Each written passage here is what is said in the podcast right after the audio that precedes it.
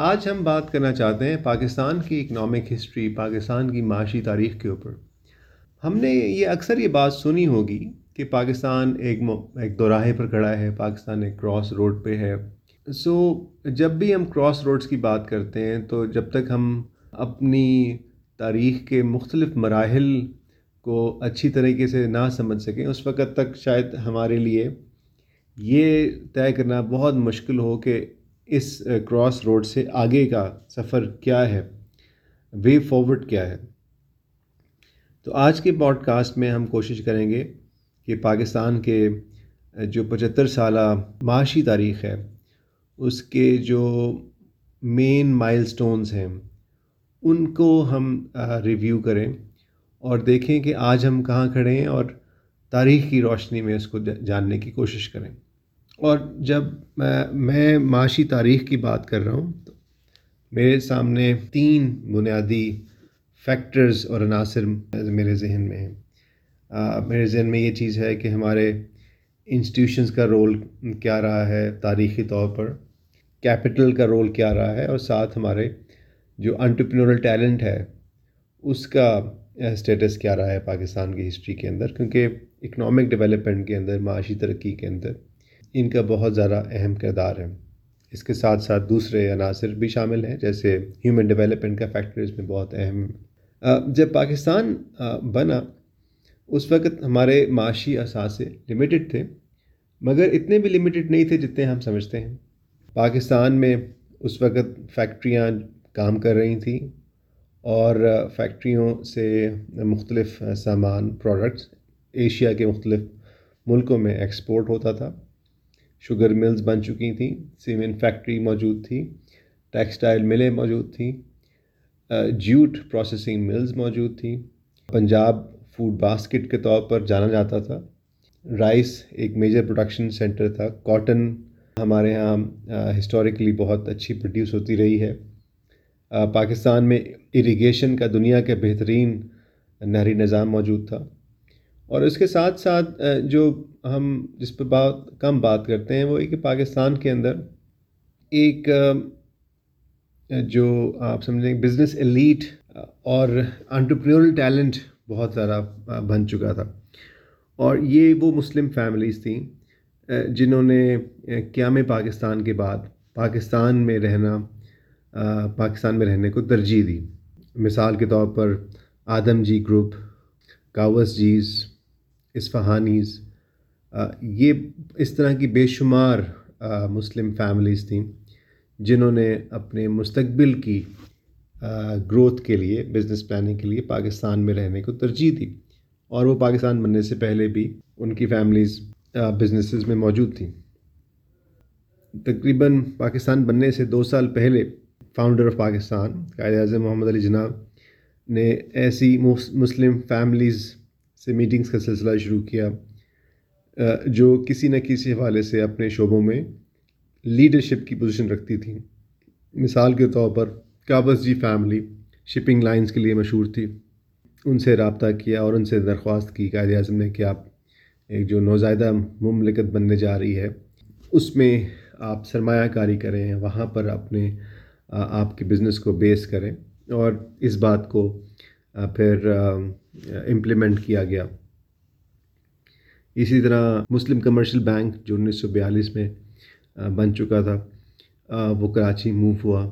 Insurance company Adamjee insurance company اس کے علاوہ Orient year ویز جو بڑے جن کے لیے آپ کو بہت کیپٹل کی ریکوائرمنٹ ہے، وہ پرائیویٹ کیپٹل پاکستان میں موجود تھا۔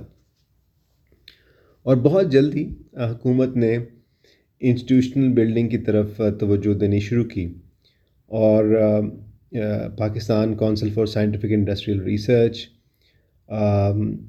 پکک اور اس طرح کے مختلف جو ڈیولپمنٹ فائنانس کے ادارے وجود میں آ گئے۔ ہمیں یہ نظر آ رہا تھا کہ پاکستان میں اکنامک گروتھ ہو رہی ہے اکنامک ڈیولپمنٹ ہو رہی ہے ایک نئے ملک کے اندر اور اس کے ساتھ ساتھ جابس کریٹ ہو رہی ہیں۔ مگر ایک پیرلل ایک پروسیس چل رہا تھا، وہ تھا پولیٹیکل انسٹیبلٹی کا۔ انیس سو اٹھاون تک ہم اپنا آئین نہیں بنا سکے۔ اور انیس سو اٹھاون میں پہلا مارشل لا لگا۔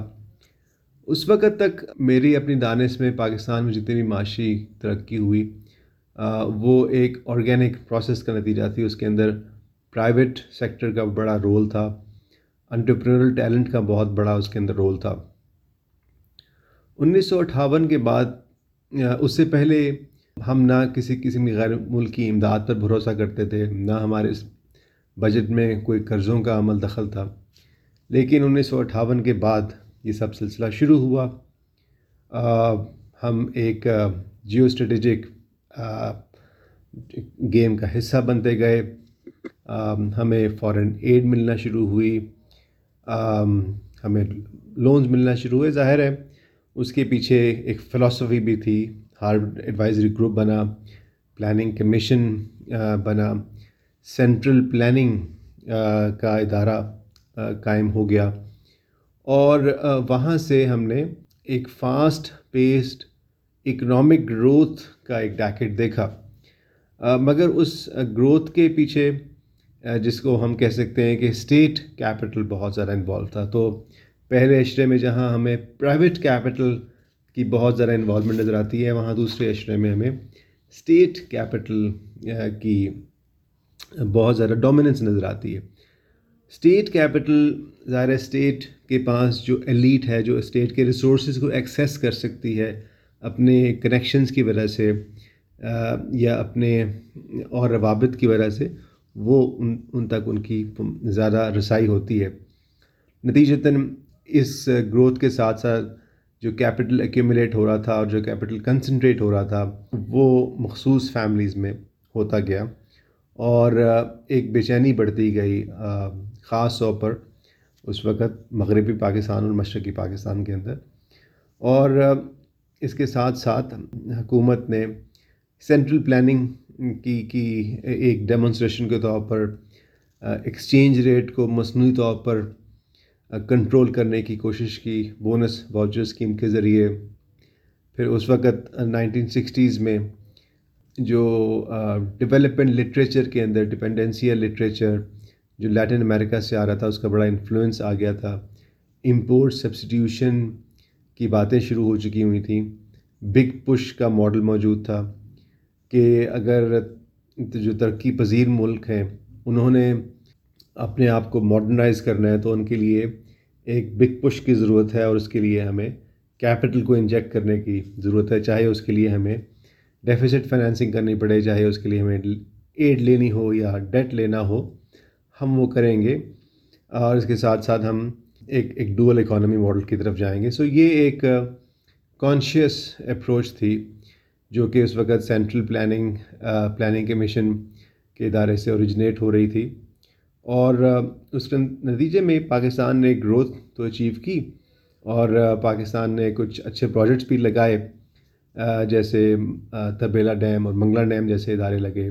پھر ایک بڑا اہم جو اس میں ڈیولپمنٹ ہوئی وہ گرین ریولوشن کی تھی۔ پاکستان میں گندم کی پیداوار میں کافی خطقہ اضافہ ہوا ٹیکنالوجیکل گینز کی وجہ سے۔ لیکن ساتھ ہی ساتھ ہماری جو ڈیموکریٹک فاؤنڈیشن تھی سوسائٹی کی وہ کمزور ہوتی گئیں۔ نائنٹین سکسٹی نائن میں ایوب خان کی حکومت کا خاتمہ ہوتا ہے۔ جنرل یایا خان حکومت سنبھالتے ہیں۔ اور تقریباً تین سال تک ایک ایکسٹینڈڈ مارشل لا میں رہتے ہیں۔ ملک تقسیم ہوتا ہے۔ اس کے بعد بھٹو آتے ہیں۔ اور بھٹو صاحب آ کر ظاہر ایک ڈیموکریسی کا ایک نیا دور شروع ہوا۔ نیا کانسٹیٹیوشن بنا۔ انیس سو بہتر میں اپروو ہوا۔ اور مگر اس وقت جو ایک جو سوشلسٹ مینیفیسٹو ہے، اس کو آغاز ہوا۔ اور جو بھی ہم نے اکنامک گینز کیے تھے، اس سے پچھلے کے پچیس سالوں میں، چاہے وہ پرائیویٹ کیپٹل لیٹ تھے یا وہ اسٹیٹ کیپٹل لیٹ تھے، وہ ایک ایک کر کے سارے انڈو ہو گئے۔ میسو قسم کی نیشنلائزیشن ہوئی۔ جو ایسٹس تھے، وہ سب پرائیویٹ سیکٹر سے لے لیے گئے۔ حکومتی مینیجرز ان ایسٹس کو ان بزنس انٹرپرائزز کو چلانے کے لیے بٹھا دیے گئے۔ پاکستان سے ایک بہت بڑا انٹرپنرل کیپٹل کا فلائٹ ہوا۔ لوگ یہاں سے چلے گئے، کیونکہ ان کو یہاں کا انسینٹو سسٹم ظاہر ہے کوئی اپنے لیے انسینٹو نظر نہیں آ رہا تھا۔ یہ اگرچہ اس کی جو ڈیوریشن ہے، وہ ریلیٹیولی لمیٹڈ تھی، لیکن اس نے ہماری سائیکالوجی کے اوپر ہماری جو اکنامک سٹرکچر کے اوپر بہت برے اثرات مرتب کیے۔ انیس سو ستتر میں جب یہ حکومت کا خاتمہ ہوا اور ماشاء اللہ دوبارہ آیا، تو اس وقت دنیا ایک اور جیو اسٹریٹجک اس، یہ جو ریجن ہے، وہ ایک ڈیولپمنٹ کی طرف جا رہا تھا۔ رشیا، افغانستان کی ایک بیٹل شروع ہو چکی تھی۔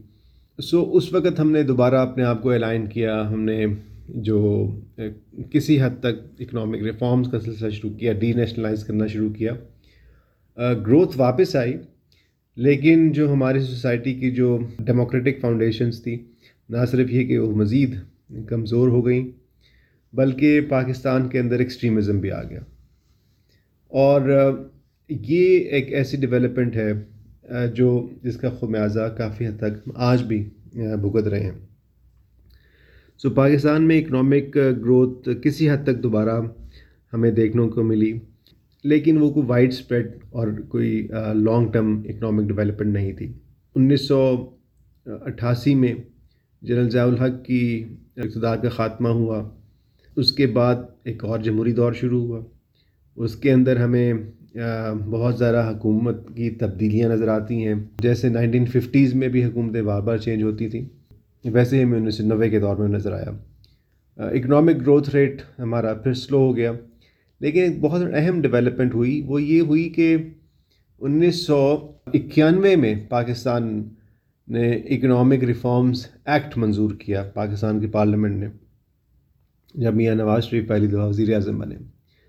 اور اس ایکٹ میں جو اس وقت تک بہت سی ایسی ریگولیشنس تھیں، جیسے فارن ایکسچینج کو ایکسیس کرنے کی ریگولیشن پرائیویٹ اونرشپ کے اوپر ریسٹرکشنز ان کا خاتمہ کر دیا گیا۔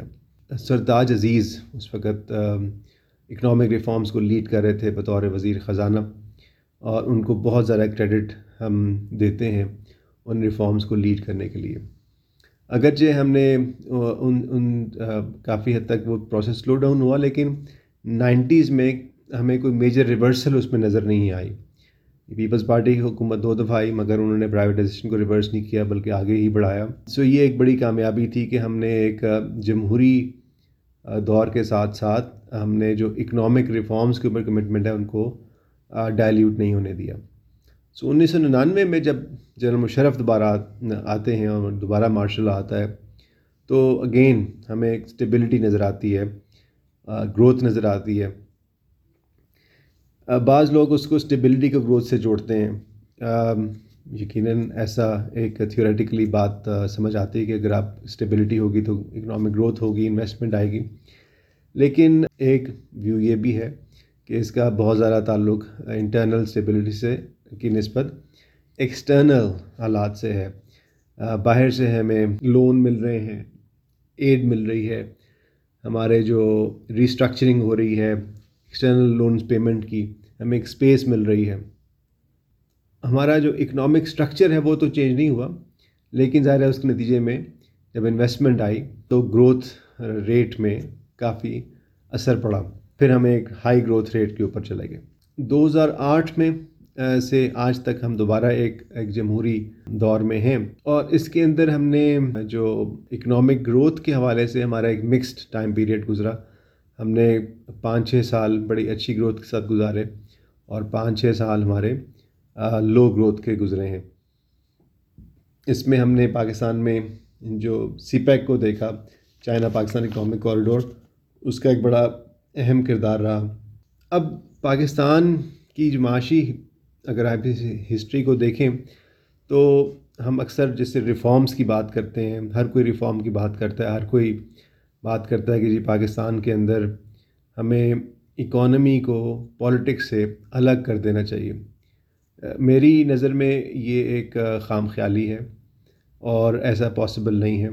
کوئی بھی جو جو معاشی پالیسی ہے، وہ اپنے سیاسی اور سماجی مضمرات کے بغیر economic and and and social and political consequences کو سمجھے بغیر ہم اس کو انالائز نہیں کر سکتے۔ سو پاکستان میں اگر ہم نے اکنامک گروتھ uh, سے آگے بڑھ کر اکنامک ڈیولپمنٹ کرنی ہے اکنامک ٹرانسفارمیشن میں جانا ہے، تو uh, ہمیں جتنا کام معاشیات پر کرنے کی ضرورت ہے، اتنا یا شاید اس سے زیادہ ہمیں پاکستان کی uh, سیاست پر اور پاکستان کی معاشرت پر کام کرنے کی بہت ضرورت ہے۔ نائنٹین ففٹیز اور سکسٹیز میں جو ہماری اکنامک ڈیولپمنٹ ہو رہی تھی اکنامک گروتھ ہو رہی تھی، دنیا کے لیے ہم ایک ماڈل کنٹری بن رہے تھے۔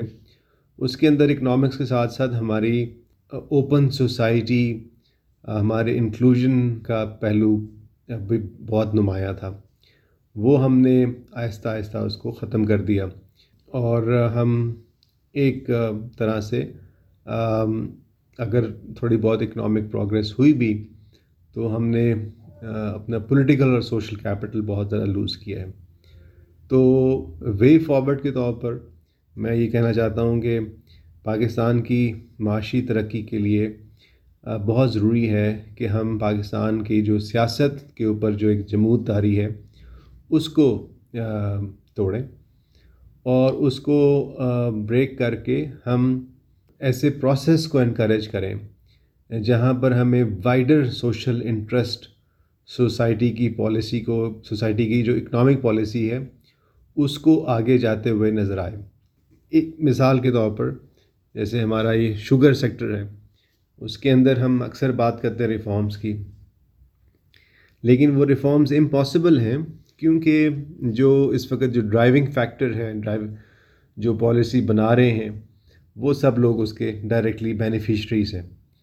سو جب بھی آپ بینیفیشریز کے ہاتھ میں پالیسی دیں گے، تو وہ ظاہر ہے کہ اسٹیٹس کو کو اور جو انکمبنٹ انسٹیٹیوشنس ہیں، وہ انہی کو سپورٹ کریں گے۔ تو اس کو بریک کرنے کے لیے ضروری ہے کہ ہم آلٹرنیٹیو پالیٹکس کی بات کریں۔ ہم سوسائٹی کے آلٹرنیٹیو جو سینٹرز آف پاورز ایمرج ہو رہے ہیں، ہم ان کو اسیس کریں، ان کو ہم سپورٹ کریں، ان کو ڈیولپ کریں۔ تاکہ ہم جو ایک لانگ ٹرم پراسپیرٹی کی طرف جا سکیں۔ اس وقت جو پراسپیرٹی ہے وہ اس کا بڑی حد تک دار و مدار اسٹیٹ کے ریسورسز پہ محدود ہو کر رہ گیا ہے۔ جبکہ اسٹیٹ کے پاس اب کچھ نہیں ہے۔ پاکستان کی اپنی ہسٹری بتاتی ہے کہ پاکستان نے جو لانگ ٹرم پاکستان نے جو اکنامک پروگریس اچیو کی، وہ اپنے زور بازو پر اچیو کی۔ تو اس میں پرائیویٹ کیپٹل کا انٹرپرینورل ٹیلنٹ کا اور ہمارے جو اپنے ادارے تھے، ان کا اکنامک انسٹیٹیوشنس ڈیولپمنٹ انسٹیٹیوشنس کا بہت بڑا کردار تھا۔ تو ہمیں ان چیزوں کو دوبارہ سے ری لیو کرنے کی ضرورت ہے ری ڈسکور کرنے کی ضرورت ہے۔ پاکستان کی اپنی ہسٹری کو، پاکستان کی اپنی معاشری ہسٹری کو بہتر طریقے سے سمجھنے کی ضرورت ہے۔